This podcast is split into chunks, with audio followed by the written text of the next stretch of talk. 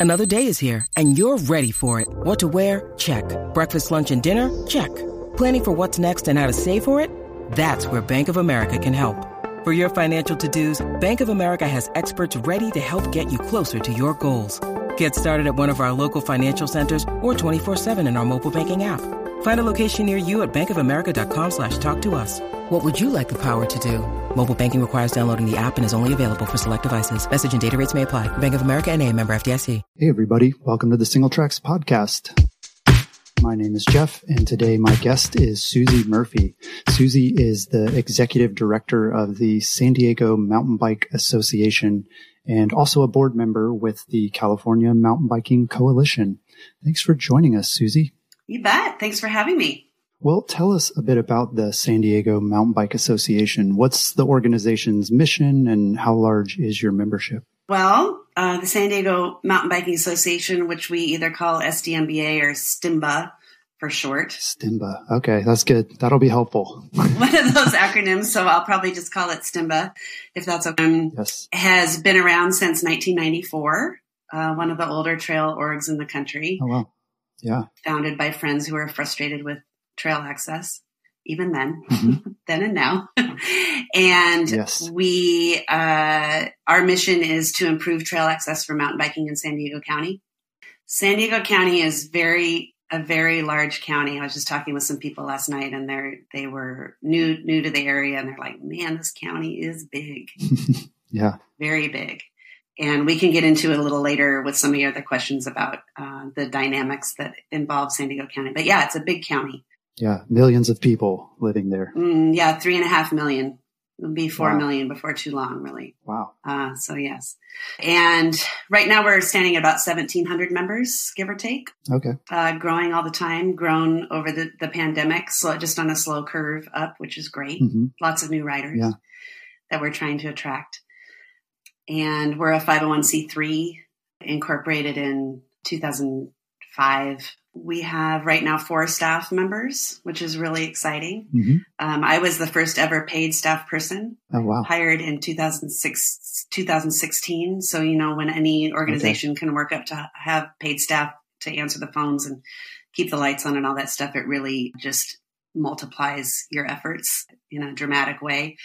Yeah. And so then we have a full time trails coordinator, Ben Stone, who is an amazing advocate, but also a machine operator and a trails guy and a GIS map specialist and mm.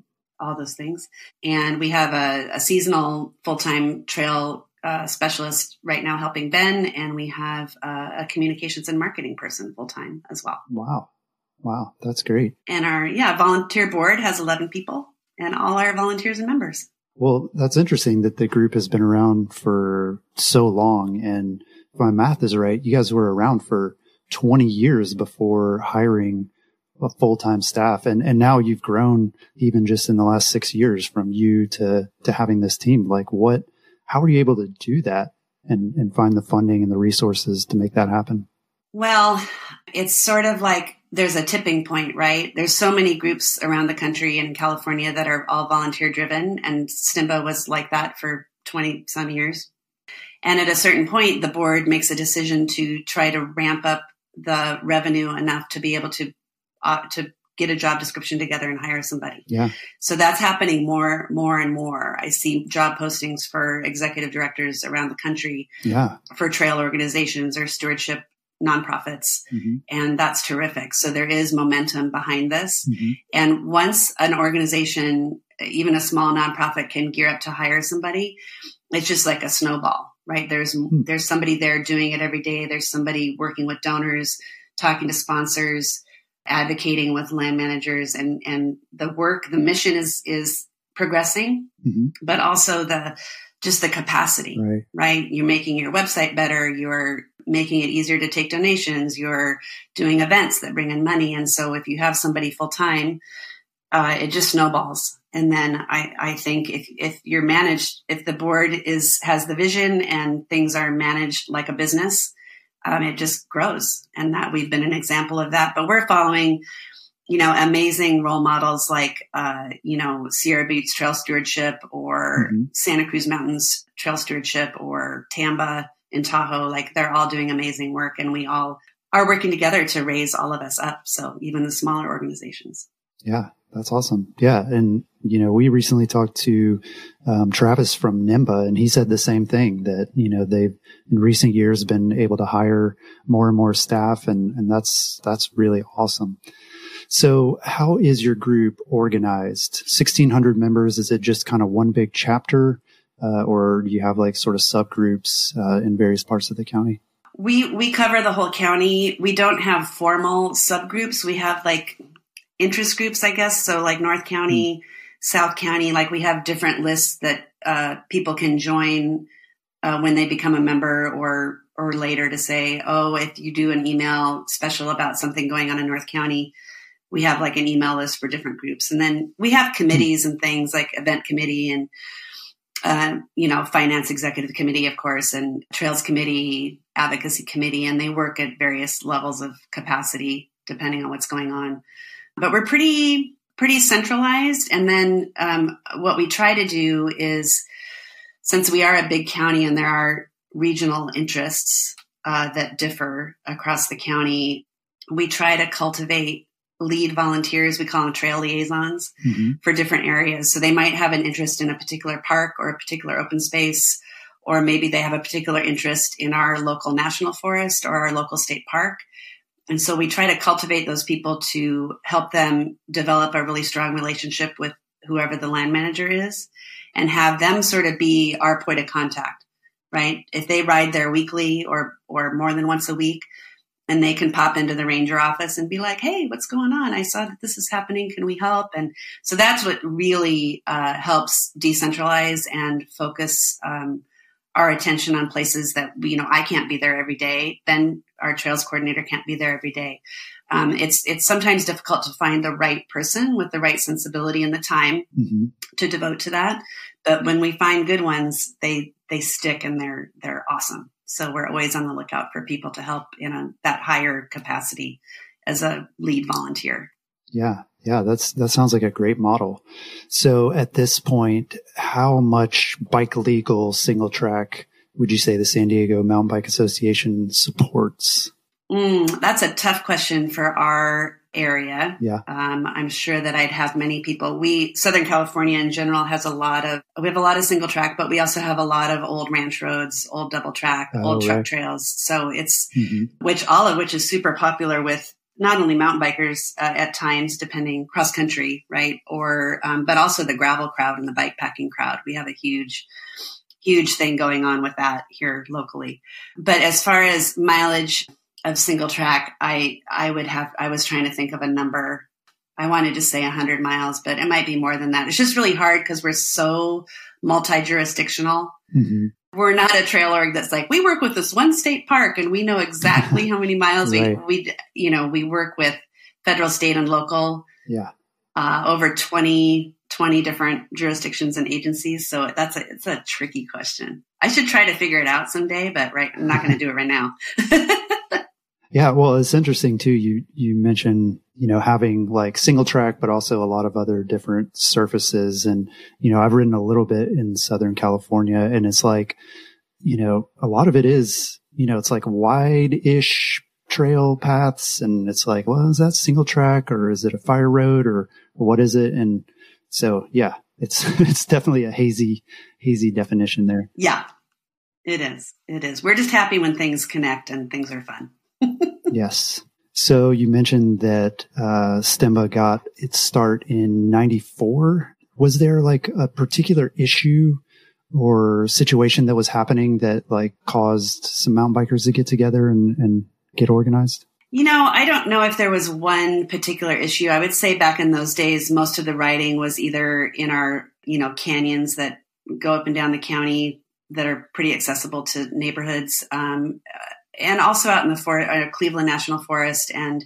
state parks. And I think some of the guys who originally founded STIMBA, um, there might have been some state park issues going on, particularly, but I think they just, in, even in those early days, were so enamored with the sport. And, you know, trail advocates are, I just think, you're born into it. It's hard, like, you just have to have the right sensibility. And I think the right group of three or four guys got together and said we should start an organization and Corba was already going. The Concerned Off Road Mountain Bike Association was going on with Steve Messer up in LA. So I think there could have been some inspiration from uh, our neighbors to the north.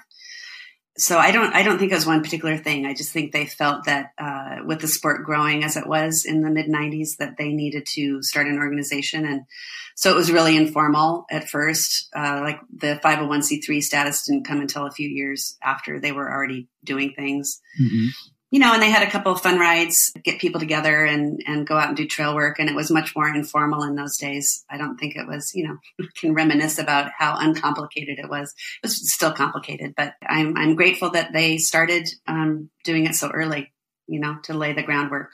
Yeah, that's great. Well, you mentioned being born into trail advocacy and, you know, you, you've been at STEMBA for about six years. What were you doing before that? Um, well, I say I only have a 10 year attention span, so, but I was teaching elementary school for 10 years. Okay. Yeah. And then before that, took a couple years off when my kids were really little. And then before that, I, I was working in some gallery and museum sort of environments because I'm an art, art history major. That gives me hmm. any trail cred. I don't yeah. know. But yeah. So yeah, I've had several, I have had a lot of different experience. I've had retail experience. I've had uh, event experience before. I had education experience. I also am a lifetime member of Girl Scouts. So I have that oh, wow. whole yeah. scouting, yes, really strong scouting background. Yeah. So that is, I think that experience and doing a lot of camping with my family and Girl Scouts and whatever laid a foundation of stewardship and mm-hmm. appreciation for nature and all of that stuff. So I think that's where the that's where all that comes from. Yeah, that's interesting. Well, let's talk about this recent boom in mountain bike participation. How has that sort of changed things for STEMBA? Have you seen a lot of membership growth? And then on the flip side, are you seeing more trail user conflicts that, that need to be dealt with?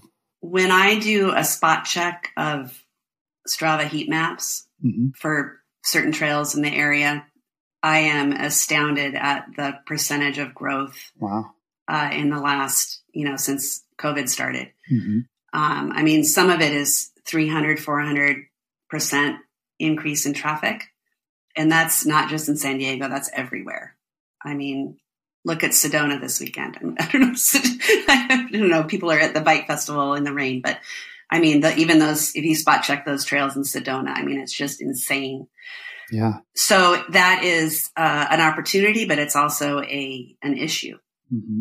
And so, we, like I said, our, our membership has been on a slow, steady pace of growth. Mm-hmm. Uh, to me, it's surprisingly slow and frustrating because, you know, there's an estimated probably 50,000 mountain bikers in San Diego County, probably more than that at this point. Yeah, easily. Uh, and why do I only, why do I only have 1700 members? Right. You know, how, what am I doing that's not telling them what we do. So, you know, it's the constant just communications uh, and outreach thing. Yeah. So there are opportunities there. We had an in-person event last night uh, about a project and we had 60 people show up and we had almost a dozen people sign up. Huh.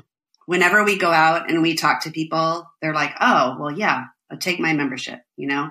so it's just a matter of time and energy and effort to engage people. Right. Right. So, but the the issues and the constraints of all the people on the trails, and not just mountain bikers, more hikers, more dog walkers, more trail runners, families out, mm-hmm. and still equestrians, although that that's not a growing base, in my opinion.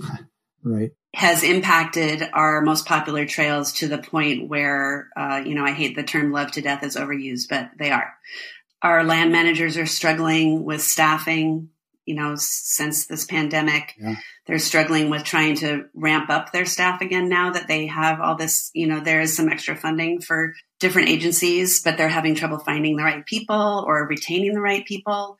So that just leads to more. If we're working on a project and then uh, say with whoever name an agency and we're working with a person and then that person moves to a different job and then we have to start back. Okay, well, we were talking to them about this, and we were, mm-hmm.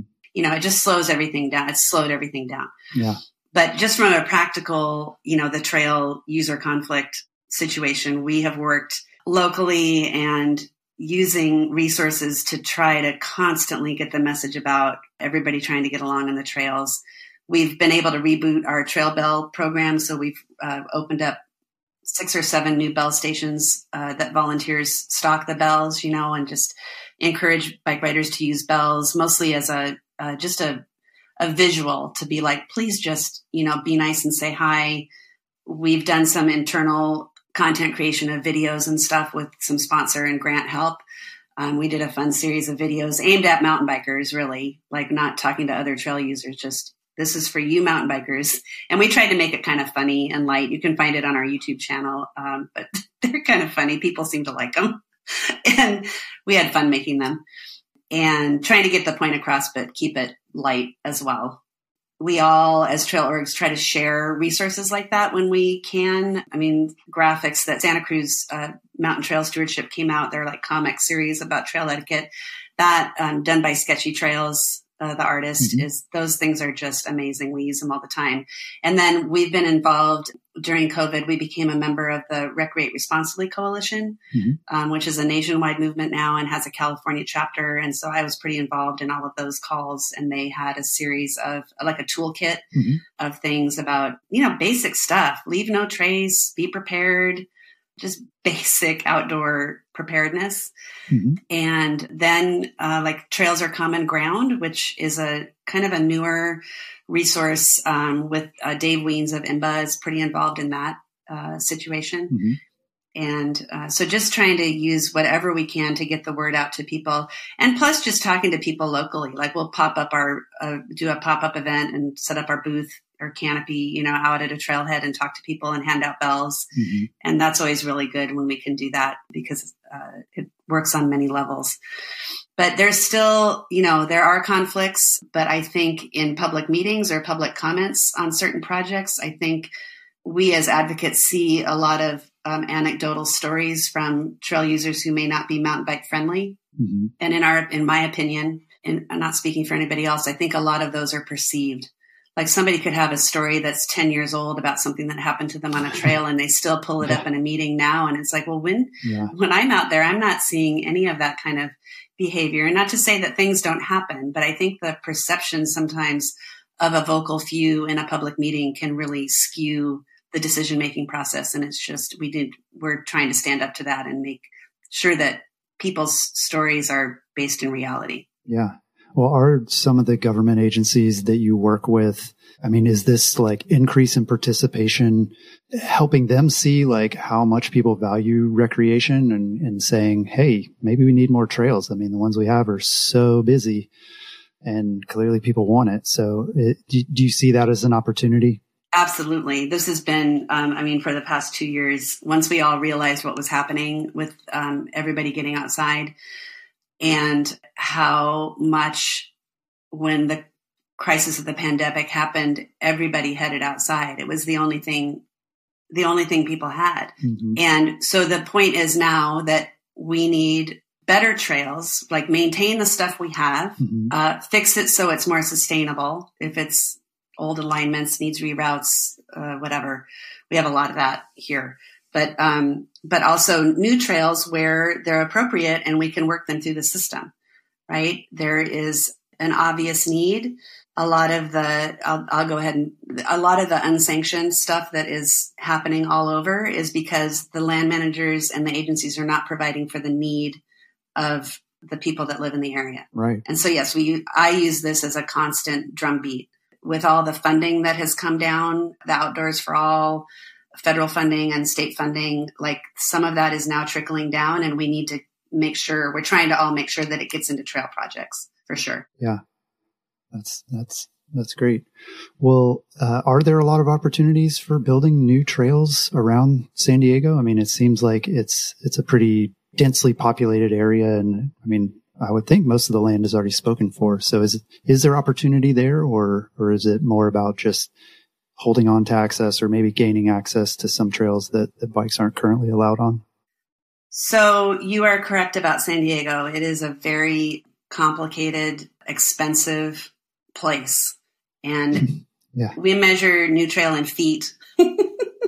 when, you know, I hear of a story, oh, well, in Nevada, we're building a 60 mile trail system. I'm like, that's awesome.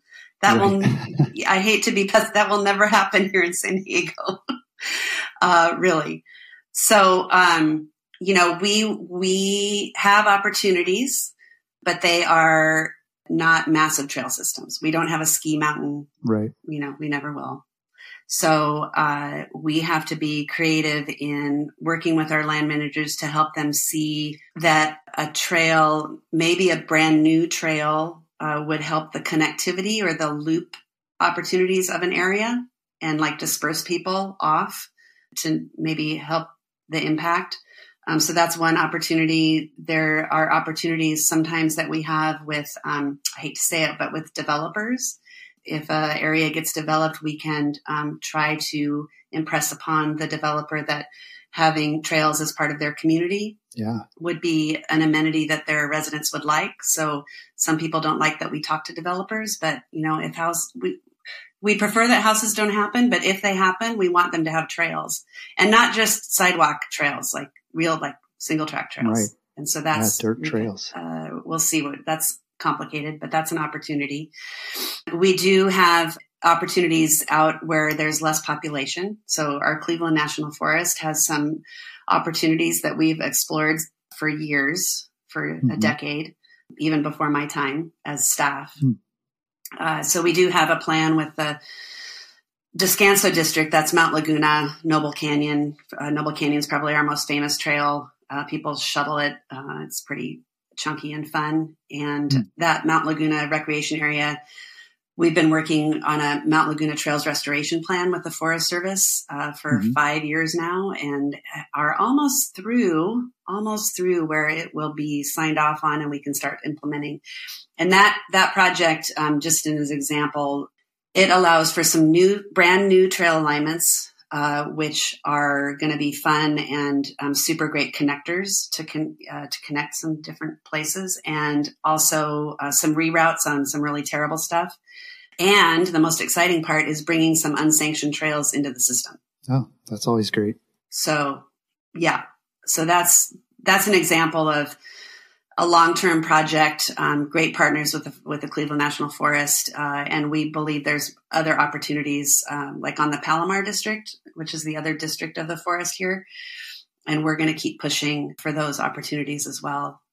The county has some opportunity for new trails, but uh, the county, uh, our County of San Diego Parks and Recreation Department is awesome, and they're very trail friendly, mm-hmm. and they're they understand the need. I also sit on the Parks Advisory Committee in another hat that I wear for the county. It's an appointed position, but it's good to have a mountain biker at the table because I'm the only mountain biker at that table and it's important. And so, yeah, long story. Kind of forgotten what the question was, but there's so much to talk about. But yeah, new trail. yeah. Well, it's not right. It sounds like there's lots of opportunities for new trails, and uh, and you mentioned one of the more popular riding areas, uh, which is Noble Noble Canyon. Noble Canyon is part of Mount Laguna. Yes. Mm-hmm. Yeah. Are there, what are some of the other more popular places for mountain bikers in San Diego County? Well, our number one, like most trafficked place is uh, Penasquitos Canyon Preserve, hmm. uh, which is kind of like smack in the middle of the county. It's an east to west canyon that's very large. Uh, it's managed by the county and the city of San Diego mostly, mm-hmm. and has a large network of trails uh, that go from the river valley and then up onto one of the mesas and down into the next canyon over. Mm. Uh, there's an area there called tunnels, which is very popular with people. It's a very unusual, um, you're kind of riding under the trees, through the trees. It's really fun. That area is highly contested, surrounded by development, uh, lots of trails in that area that we used to ride in the the late 80s have all been gobbled up by houses. And so that's a yeah. constant drumbeat here with our followers and members is that like, well, you should just write it now because it's all going to get gobbled up by houses. and it's like, well, yeah. no, I mean, some of it is private land and will be developed, but the stuff that's preserved land uh, is protected in perpetuity. Like the boundary of the preserve is the preserve and it's not going to change. So how do we work then with the, right the agencies to make sure that the trails um, can stay open. And that, that area has been highly contested. There are it's just so traveled. Like there's just so many people and so many interests and Yeah. friends groups and community groups and all of that. So it's, um, but we're actually working on some new things there. Like as we speak, actually, I'll be out there tomorrow, I think, because it's raining Oh, wow. here right now. So tomorrow's the day. We're going to be out working on some, some stuff with the Rangers that I think people will be excited about. Yeah. Very cool. Yeah. So, uh, part of this question too, I was going to give you a real brief bulleted list about why San Diego is complicated, uh, because people Yeah. are like, why can't we have more trails? Well, it's very expensive here, right? I think we just passed the, we're the number one most expensive place to live in the country. I think was a couple weeks ago. There was an article. I mean, housing prices. So there's that. We have the most federally listed endangered species of any county in the country. Oh my goodness. We have the most Indian reservations of any county in the country, Hmm. different, like the most different ones. We have an issue of lots of private land that doesn't allow for connectivity. I guess is the best way to say it, especially in the East County. Well, even even in some of the urban canyons, like you have these private parcels and then there's no way through. Hmm. There's a pinch point, like from here to Right. there. So, like, how do you, you know? And our county is has a person who works on those trans county trail connections. Thank goodness. I mean, it was very helpful. But it's just a long, it's a long easements and all that boring legal stuff. Yeah. So yeah, it's a complicated place. And plus we have Forest Service, state parks, BLM, you know, state all the way down to the state stuff, state parks, or oh, U.S. Fish and Wildlife, state parks, California Department of Fish and Wildlife, and then the county, and then all the local jurisdictions, Right. Wow. plus all the land trusts and conservation groups that own land. Man, that's, that is complicated. It is complicated. So that's, you know, people don't like to hear all those reasons why things are complicated, but that's just a fact. It's just a fact. Yeah. Yeah. Well, when people hear San Diego, I mean, obviously we all think about the city and the coast, but within San Diego County, you mentioned Forest Service land. I mean, some of that is wilderness, right? Is that, is that correct? Yes. Um, I, yeah, that's kind of the next thing. Um, we affectionately call, there's a collection of wilderness that sort of runs down the backbone of the county, kind of up in the mountains towards East County that runs from north to south. It's not contiguous. Some of it is BLM uh, wilderness, some is state wilderness, and we call it the wall of wilderness Hmm. because it does halt some connection for bikes. Horses and people are allowed on some of it, hmm um, but bikes aren't allowed, and so it it it definitely hampers connect the logical connections from the de- from the mountains down to the desert, or vice versa. Yeah. Especially for bike for bike packing routes and gravel routes, it uh, and and cross country as well, and maybe even downhill. Like it it impacts the connectivity Right. and the opportunity. And so we don't think that bikes should be allowed in all of those areas, but there are certain alignments that we think are traveled now by those other user groups, and we think that probably bikes should be considered. Yeah. But it's not it's not a super priority. There may there may come a situation here soon where where we may need to talk about it more, but it's definitely not. I mean, it's on our list, and we we mm-hmm. always bring it up. Yeah. But it's not like we're not actively like, "Rah, let us in, you know. Right. Sounds like it's it's on a list of many different roadblocks that Yeah. you know you have to deal with on a on a daily basis, and you know, Yeah, I mean, sure. yeah, just considering the cost of land, you know, if if mountain bikers, you know, have some trails and it's going to be developed, and it's like, well, we we can't afford to buy the land, we can't afford to say we're just going to keep this as trails, and so yeah, there's just all kinds of constraints. It sounds like, and, and wilderness is just just one of them. Yeah, just one of them. And, you know, I, I will maybe a little bit of breaking news here, but I probably would be remiss if I didn't mention it since we had a public event last night. We have um, have been advising on a project that's a, tra- a new trail project that's happening on a local Indian reservation here in North County, far North County, Mhm. and that's something that's been talked about with various tribes for 20 years Oh wow, and it's it's finally happening. So Wow. we're working with uh, the contractor is Global Action Sports Solutions, Jeremy Wytek, Hmm. and he just put out a press release the other day about the project. And still a lot of there's no opening date yet, but the ground has broken. Visited, it's going to be awesome. Uh, so that is an opportunity that we've really wanted one of the reservations to really embrace. And we're super excited about that. Yeah, that's awesome. That's, that's great news.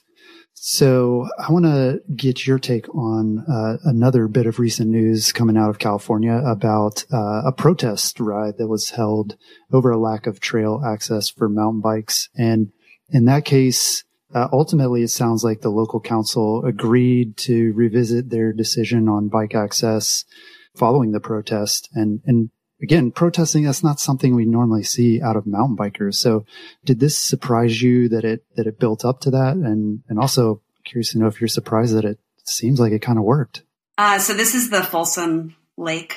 This was in Pleasanton, California, and oh, Pleasanton, yeah, yeah. And there were like police out there and and everything, like blocking the the riders. And maybe this is a different one than I'm thinking because there was a recent one up at Folsom Lake State Recreation Area where some jumps got demolished. Mm-hmm. Yeah. And so that might be a different one, not sure. But that protest ride and their tagline was build, don't bulldoze, mm. which was awesome. so FATRAC, uh, FATRAC is the uh, trail organization up there. They did an amazing job of tiptoeing through, uh, the communications of doing a protest mm-hmm. and having uh, what we think is has really woken up state parks mm, yeah. to uh, that they're not providing for the need of the people who visit there, mm-hmm. and it's a state recreation area, which should right. offer more opportunities. Um, so I don't know if that's the one you're talking about, but I I have known mountain bikers to rally to protest. Mm-hmm. There was a big protest ride here in San Diego in um, 2014 ish, maybe. Mm-hmm. And there was, uh, we have a big regional park called Mission Trails uh, Regional Park, which is kind of uh, East County, Central East County, not too far out though, populated area, very popular park. It's a very, very large regional park that has trails. A section was closed down because of environmental concerns and mm-hmm. really popular trail area. And some of the local mountain bikers, they did a protest. They had, I don't know, a few hundred people come out, they, news coverage, the whole thing. So it is not unheard of to me for mountain bikers to do a protest ride. Yeah. If people get really riled up, it can be effective if, if mm-hmm. it can be effective if used not too much, right? If used in very, right. in a good way and you have the, the advocates, like the trail organization is actually like staying in communication with whoever the land manager is and being like, look, we're just, we want our members to be able to communicate their frustration but on the other hand, we want to know how, how can we help as the organization? How can we help you right. channel this energy? What can we provide? So you're kind of working at it from the, the protesters getting their frustrations out, but also trying to help the land manager at the same time. Yeah, right. It can't be all just like anger and, and like energy that's all over the place. Yeah. You want to yeah. have like kind of that back channel as well. That's like, mm-hmm. you know, here's what's going on. This is why these people are frustrated and, and we really want to work together to find a solution to it. Yeah, that's awesome. For sure. Well, I'm curious to know what the current discussion looks like around e-bike trail access uh, for SDMBA and in the San Diego County area. Is that a controversial thing or is that something that you guys are even actively trying to advocate for? We advocate for mountain bikes. Mm-hmm. And according to the Vehicular Code of California, class one and two e bikes are bicycles. So hmm. that makes it easy. Logic would say that yes, we yeah. advocate for mountain bikes. Yeah. So we don't make policy. Obviously, we're just, uh, we can have a position. So our position that we developed, it's on our website. We developed it like three years ago now, three and a half years ago, after much debate with our board, is that we think that class one e-bikes are okay on most natural surface trails, mm-hmm. uh, except in circumstances where the land manager might deem that it's not uh, safe or appropriate. But really, like in working theory, for us in San Diego, I mean, there might be a couple of places where it's kind of tight and fast speeds might not be appropriate. Mm-hmm. But I would say when e-bikes first really started to come around, uh, maybe like four years ago, you know, I, am an old cross country racer. I raced a little downhill, did a little dual slalom, little super D when that was a thing. You know, I've done all kinds of things. And I, I just thought I was a purist. I thought, oh no, those things will never take off. Like a lot of my friends and my husband, and you know, a lot of our friends who have ridden for years were like, "Oh no, they, that's terrible. How you know that's never gonna. People won't like it. It's not gonna." Yeah. And I, you know, admittedly, I have totally changed my tune, and I'm not the only one. Right. I have totally come to a realization that they're here to stay and we need to figure out how to help the land managers understand what they are mm-hmm. and the opportunities that they can bring but also how to you know provide education and information for e-bike users to get along with everyone mm-hmm. yeah anyway so that's just my personal evolution and our position as an organization is the same we believe that class one are okay on most trails that are open to bikes and i am grateful that in San Diego, we've had a much more progressive um, stance here from uh, our county and the city of San Diego, particularly uh, towards them. More than I know that you know, Orange County and LA took a much the counties up there took a much harder stance for some reason, and I I don't really know the reasoning, but all I know is that our county council and city attorney, city of San Diego attorney, looked at the vehicular code first and foremost. And when it said class one and two bikes are bicycles and not motorized vehicles, they said the city said first they're allowed on all trails in city of San Diego that are open to bikes. That's a huge portion of what people ride. Mm. Penasquitos Canyon that I mentioned, mm-hmm all city of San Diego, miles and miles of trails. Oh. All most all of our urban canyons, uh, Mission Trails Park that I mentioned is city of San Diego. So just that's a massive decision. Yeah.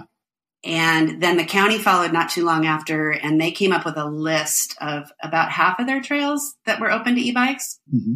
class one and two, based on the vehicular code and they still need to i'm after them because that list came out almost three years ago and there's list there's trails that are managed by the county that are still technically not open to mountain to e-bikes but I, mm-hmm. I keep asking them to review the list i said can we just go through yeah. the list and and then i think you need to bring some of these on and when mm-hmm. I ask when I ask people at the city or the county, I said, you know, we're two years in, we're three years in what are you hearing? Like, what are you hearing from your, your staff? What are you hearing from, from users? Are you hearing anything terrible or anything good? And they're like, we really have no issues, huh. uh, to speak that's, of. Yeah, that's good to know. You know, yeah. nobody's, nobody's out there getting, you know, impaled by e-bikes. Nobody's like electrocuted. Yeah. No, for the most part, like for the city and the county, from what I, what they tell me is everything is pretty copacetic. Yeah. So that's great we're fortunate in that. And then we have a large riding area known as the San Dieguito River Park, uh, which is Lake Hodges for those that know. And it's a long, it has probably, I don't know, 60 some miles of trail from east to west. Uh, it covers a huge area, San Pasqual Valley down through Lake Hodges, uh, Del Dios Gorge west. It's a super popular route for gravel riders, uh, for mountain bikers, trail runners. They do events there. Um, it's just an awesome connectivity. It's uh, the alignment of the Coast to Crest Trail, which is the trail that goes from the mountains all the way down to Del Mar. Okay. Not fully complete, not fully complete yet, but it's a vision and they're working on it. That's all open to e-bikes because most of that is city of San Diego and the county. So because of the decisions, even though that's run by a joint powers management unit, they allowed um, class one and two as well. So that's another huge swath of of e-bike allowance. And then we have Daley Ranch in Escondido, managed by the city of Escondido, that allows class one as well. Mm. There's a city council meeting, I think next week with the city of San Marcos that after a long decision making process, I think is going to approve class one on their trails. Wow. Yeah. And so all this is starting to come. And so our real, the larger agencies such as state park or so our local state park district, mm-hmm. which is the Colorado district, is at this time not allowing any e-bikes on trails. You can obviously ride them wherever motor vehicles can drive. Mm-hmm. So, like in the in the desert in Anza Borrego uh, State Park, which is beautiful this time of year. Not a lot of single track to speak of there anyway, but it's super fun to go down there and ride bikes on the Jeep trails. Like it's go look at the flowers, and you know it's beautiful. So e-bikes are allowed on all of those Jeep trails. It's fun. So state parks, no, at this point. And the Forest Service, our Forest Service, the Cleveland National Forest has not made any decision about e-bikes on trails yet, although it's been a discussion. But I mean, this is a this is a topic for a podcast like Allens by itself, as you know. Yeah. well, yeah. I mean, to summarize, it seems like e-bike trail access in San Diego County is decent to good to maybe on the cusp of greatness. I would say, I mean, people are obviously riding their bikes on state park land or on Forest Service land, uh, even though they're technically not supposed to be there. But um, I always tell people, like, here's here's the facts that I know, but I'm not your moral compass. I'm like, I'm not going to tell you what to do, but here's here's right. the facts. And you know, I think at some point, I think uh, for the forest, in a nutshell, the Forest Service is watching some of the pilot programs uh, that are going on, like up in Tahoe National Forest with e-bikes. Uh, that was a pretty substantial program that's going on. And so once the findings come out from that, I think that some of the other forests are going to have to start to make decisions because there's just a critical, there's a critical mass going on, hmm. uh, I believe. And uh, I will note that the Angeles district uh, of the California state parks up in Los Angeles just last week came out with an order allowing e-bikes on their trails wherever bikes are allowed. It's a very oh, simple wow. order. Yeah shockingly. And it even uh, came as kind of a surprise to even some of the advocates up there. Like all of a sudden, the forest just said, you know, we're just going to allow them. And so I think that things are starting to sway in favor of e-bikes. Uh, and I know that some people still are purists, and that's fine. Everybody can ride what they want, right? As long as they're they're nice nice on the trails and they say hi and they slow down. yes, well, I mean, I think that's for a lot of those traditional mountain bikers. That was the fear was that, you know, if we start pushing for this e-bike access, that's going to hurt overall access and like the existing trails that we have uh, with our bikes. But it sounds like that's, that's not the case in California and that, you know, most land managers can recognize that they're very similar and they can share the trails with everybody else. Yeah. And there's um, even some legislation. This is another whole side of what we're doing, especially at a state level. There's a lot of legislation that's been introduced in the last couple of weeks, and some of it has to do with e-bikes uh, and some with trails. Even there's a great trail bill that is really exciting. But the, there's there's a couple of bills, and I don't have the I, sh- I don't have the numbers off the top of my head, but about e-bike safety and education, like uh, requiring people to to go through some classes oh, or I don't, you know, I, different yeah. things but they're the elected officials and um, assembly people and senators, uh, assembly bills right now are really hearing from lobbyists and from advocacy groups uh, about the need for more bike infrastructure, both on the road and trails, uh, as well as bike safety and pedestrian safety. So that's awesome. Hmm. Yeah, very good. Well, with so much going on uh, with SDMBA and and your mission there, What's like the biggest constraint that you would say that, that the group faces? Is it funding? Is it volunteer participation? What is it that's, that's kind of keeping you from, from doing even more? Well, since our mission is improving access for mountain biking in San Diego, our biggest constraint are like the things that I kind of mentioned before about how complicated San Diego is and getting through the red tape. Yeah.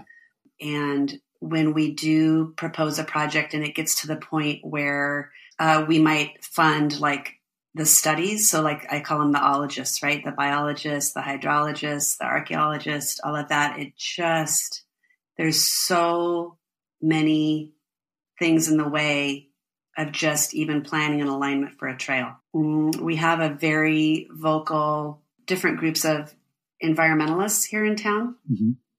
who don't have the same vision that we do for public access. Mm. Yeah. Just put it that way. So in meetings and public comment periods for certain things, we run across the same all the same arguments. Mm-hmm. And we believe that most mountain bikers are also stewards, right? We we a lot of them want to volunteer, they want to pick up trash, they want to help make the trails better, they want to donate you know, for whatever, for the trail projects to improve signage, to uh, support the bell trail bell program, like whatever those things are, they they want to help, mm-hmm. and they're appreciative nature. I mean, we're campers and we're all you know, backpackers or where we want to go out on a trail and walk with our dogs and our kids right. or whatever it is. But we are, most of us are, I believe, stewards and nature lovers, and we are environmentalists. Like we want to protect things, but we also want to have a way to go out and appreciate it and be in nature.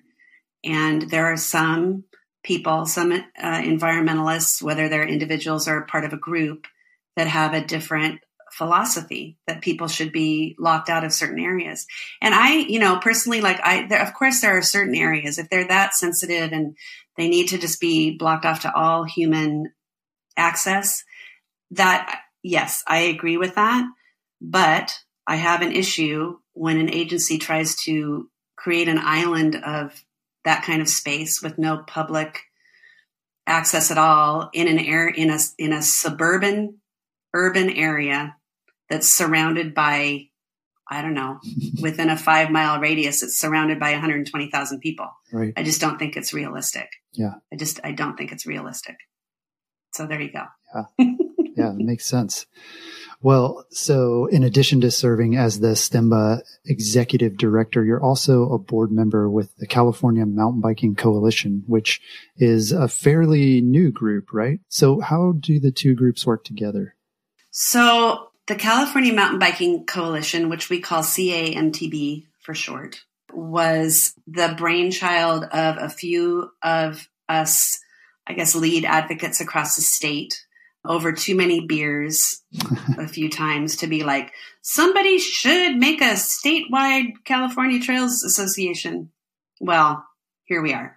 So we floated this idea for a few years at the a conference that's called the California Trails and Greenways Conference that's mm-hmm. put on every year by California State Parks, but it's not just a state park thing. It's like it's kind of all different kinds of land managers and different stakeholder groups, uh, equestrians and mountain bikers and hikers and PCT people. Like all, it's really fun. You get together with all different kinds of people. Yeah. Um, it's going to be held again in person. They've done a couple of virtual ones. It'll be in person this year in April in Modesto, of all places. But yeah, excited to go to Modesto.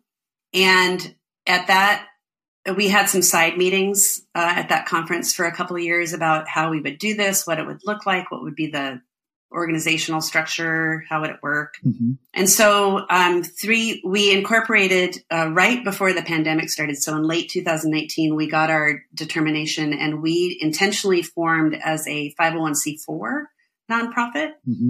Yeah. And the reason for that, I'll, I'll give a quick primer. And um, most trail orgs are 501c3s. Most nonprofits are 501c3s. They can accept donations that are tax deductible. They have their mission. Um, the one limitation that a C3 has is that you can't endorse candidates, you can't lobby, mm-hmm. you can advocate, you can educate, you know, reach out to elected officials and tell them what you're doing and that, you know, you would like their support, but you can't actively like lobby them. Mm-hmm. Okay. As a C4, you can do some of those activities. Hmm. You can go to Sacramento, you can have a lobbyist, you can endorse candidates to a certain extent. Mm-hmm. And so that's what we felt that we needed. We needed a voice in Sacramento. Mm-hmm. Um, sometimes we call it like the super PAC of mountain biking, which is like what we need, like it's what we need. Yeah. So we intentionally formed as a C4. Uh, we have, uh, I'm a founding board member along with some just really inspirational people who have been doing this for a very long time. Steve Messer of Corba up in LA, Vernon Huffman of Access for Bikes in Marin, um, Jake Bayless uh, out of uh, Sonoma, and uh, Matthew Blaine, who's with San Francisco Urban Riders. And we've brought on a couple new board members lately, which is really exciting, trying to get a varied background of people from also varied geography across the state. Like we don't want everybody from Southern California or everybody from the Bay Area or, you know, so that's uh, trying to find different people. So it's really exciting. The board is really dynamic. It inspires me every day if I get frustrated here locally when we back up and look at it from a higher level of what we're doing with CMTB, it, it, really honestly keeps me going. And especially with some of this legislation that's come down. Mm. Yeah. So it's, it's super exciting. And the way the structure works is that CMTB is not a, we don't take individual memberships. Okay. Right? Like a person at this point, we don't take individual memberships. We obviously have a mailing list. Anybody's welcome to go to our website at the uh, cmtb.org and sign up for our newsletter. Okay. but our members are our trail organizations. And so at this point, we're almost at 30 trail organizations from across the state. Uh, if you go to the website, you can see the map that shows everybody from us all the way down in the south, all the way up up north, Bay Area and beyond, uh, Tamba, you know, east into the Sierras, and so on. So we're super excited when new members come on. We have very large organizations like, you know, Santa Cruz or we're considered a, SDMBA is considered a larger organization as well, mm-hmm. um, to very, very small one, like very small, small volunteer driven groups. Mm. Yeah. And so that's the structure, uh, with our board. Um, we have an advisory council so each group that joins gets two people on the advisory council. Okay. And yeah, it's just, it's just amazing already the amount of knowledge sharing. And one of our big priorities was working through the, the quagmire that is state parks. Mm-hmm. And so we have many different working groups, uh, state park working groups that have involved the highest levels of state parks up to the director regular meetings, phone calls, groups that are working on different aspects of state parks, mm-hmm. like their out, out, I'll say it, their outdated trails manual, like right. crazy stuff.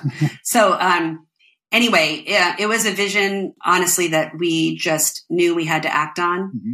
And we just feel if, if we want to play with the big boys, uh, like, you know, I'll, certain groups that have C4s that have really huge impact on outdoor recreation and uh, open space public land decisions in, in California, we have to play like the big boys. So that's what we're trying to do. Yeah, interesting. Yeah, I mean, I was going to ask about how sort of effective you think that's going to be because, as you mentioned, most mountain bike trail ag- advocacy groups are the 501c, mm-hmm. uh, which you know, IMBA is one. And there were years ago, there were people saying, Hey, how come IMBA doesn't lobby more? And it's like, well, they, they're not allowed to. Yeah. But it sounds like, you know, if we look at groups outside of mountain biking advocating for different things that, that those that are able to lobby tend to get results. So yeah, it does, it seems like, it does seem like an opportunity for sure. It seems to be the model and we you know, we want to affect change at, at, those high levels, whether it's through legislation or working on um, trying to update the policies of agencies like the state parks or their processes of, you know, trail work, trail approval, partnerships, all that kind of stuff. But it's also to serve our member organizations, right? So if, if a small organization just needs help like legally with their nonprofit status, right? All of us that have been doing this, we have the knowledge to just help them on right. basic questions. Like how do you, how do you, what is your website like? How do you, how do you manage, you know, taking donations or setting up events or, mm-hmm. you know, all that nitty gritty, just organizational stuff is, is so great to be able to put out a question and be like, how do you guys do this? Mm-hmm. You know, and it's, it's, I love it. I love being able to help smaller organizations with advice and providing them with when it comes to trail work or trail projects, you know, if somebody's having success with state parks, say in Santa Cruz, how do we replicate that in another area that may be stuck in a inaction to any sort of projects that benefit trail users or mountain bikes in another area? Hashtag mm-hmm. San Diego. how do we uh, replicate those successes? Like explain to state parks, look, mm-hmm this park and this trail organization are doing this awesome work with new trails and approving stuff and getting stuff through. Mm-hmm. And then in another park, like nothing ever gets done. So how do we build on the successes? Yeah, that's great.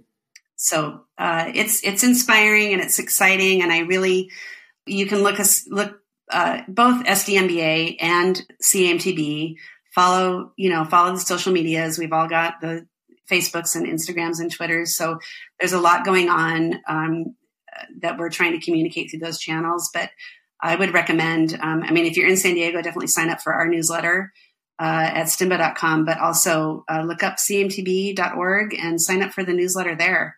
Uh, there's big stuff going on for sure. Yeah. And I think our first our first big test is this legislation that's just been introduced by Assembly Member um, Bennett I don't remember his district, but it's AB 1789 and it's a trails bill that calls for quite a substantial amount of money to establish, actually reestablish a trails commission hmm. for California, plus a staff position that would be called the California Trails Coordinator. What a cool job is that? Wow. Anyway, um, but the Trails Commission would be appointed positions that go through the the uh, Committee for Natural Resource Management. Mm-hmm. So appointed positions with with uh, eight people, where you have like you know you have one mountain biker, one equestrian, one one hiker type person, you know, there's each of the eight positions comes from a different stakeholder group. Mm-hmm. And so that's a huge deal. So we're just working on a plan right now to put out the message about that bill and then how can we find additional assembly members. And this is a C4. We can do this, right? We can go to our different assembly members and tell them we fully support this. We want you to sign on as a co-sponsor. Uh, and this is why. And so we're probably going to start that as early as this next week, which is really exciting. Wow. That's awesome. Yeah. Like you said, lots of big news, lots of things going on. And yeah, we'll be sure to share those links uh, that you mentioned as well in the show notes. Susie, thanks so much for taking the time to talk with us and, and for all the work you're doing in California. Yeah, you bet. It's um, it's hard work, but I really enjoy it and am just inspired. And you know, when I get tired of sitting behind my computer, which is too often, I just need to remember to go out on a ride because that's really why we're all here. Yes, that's great advice. well, thank you. That's all we've got this week. We'll talk to you again next week.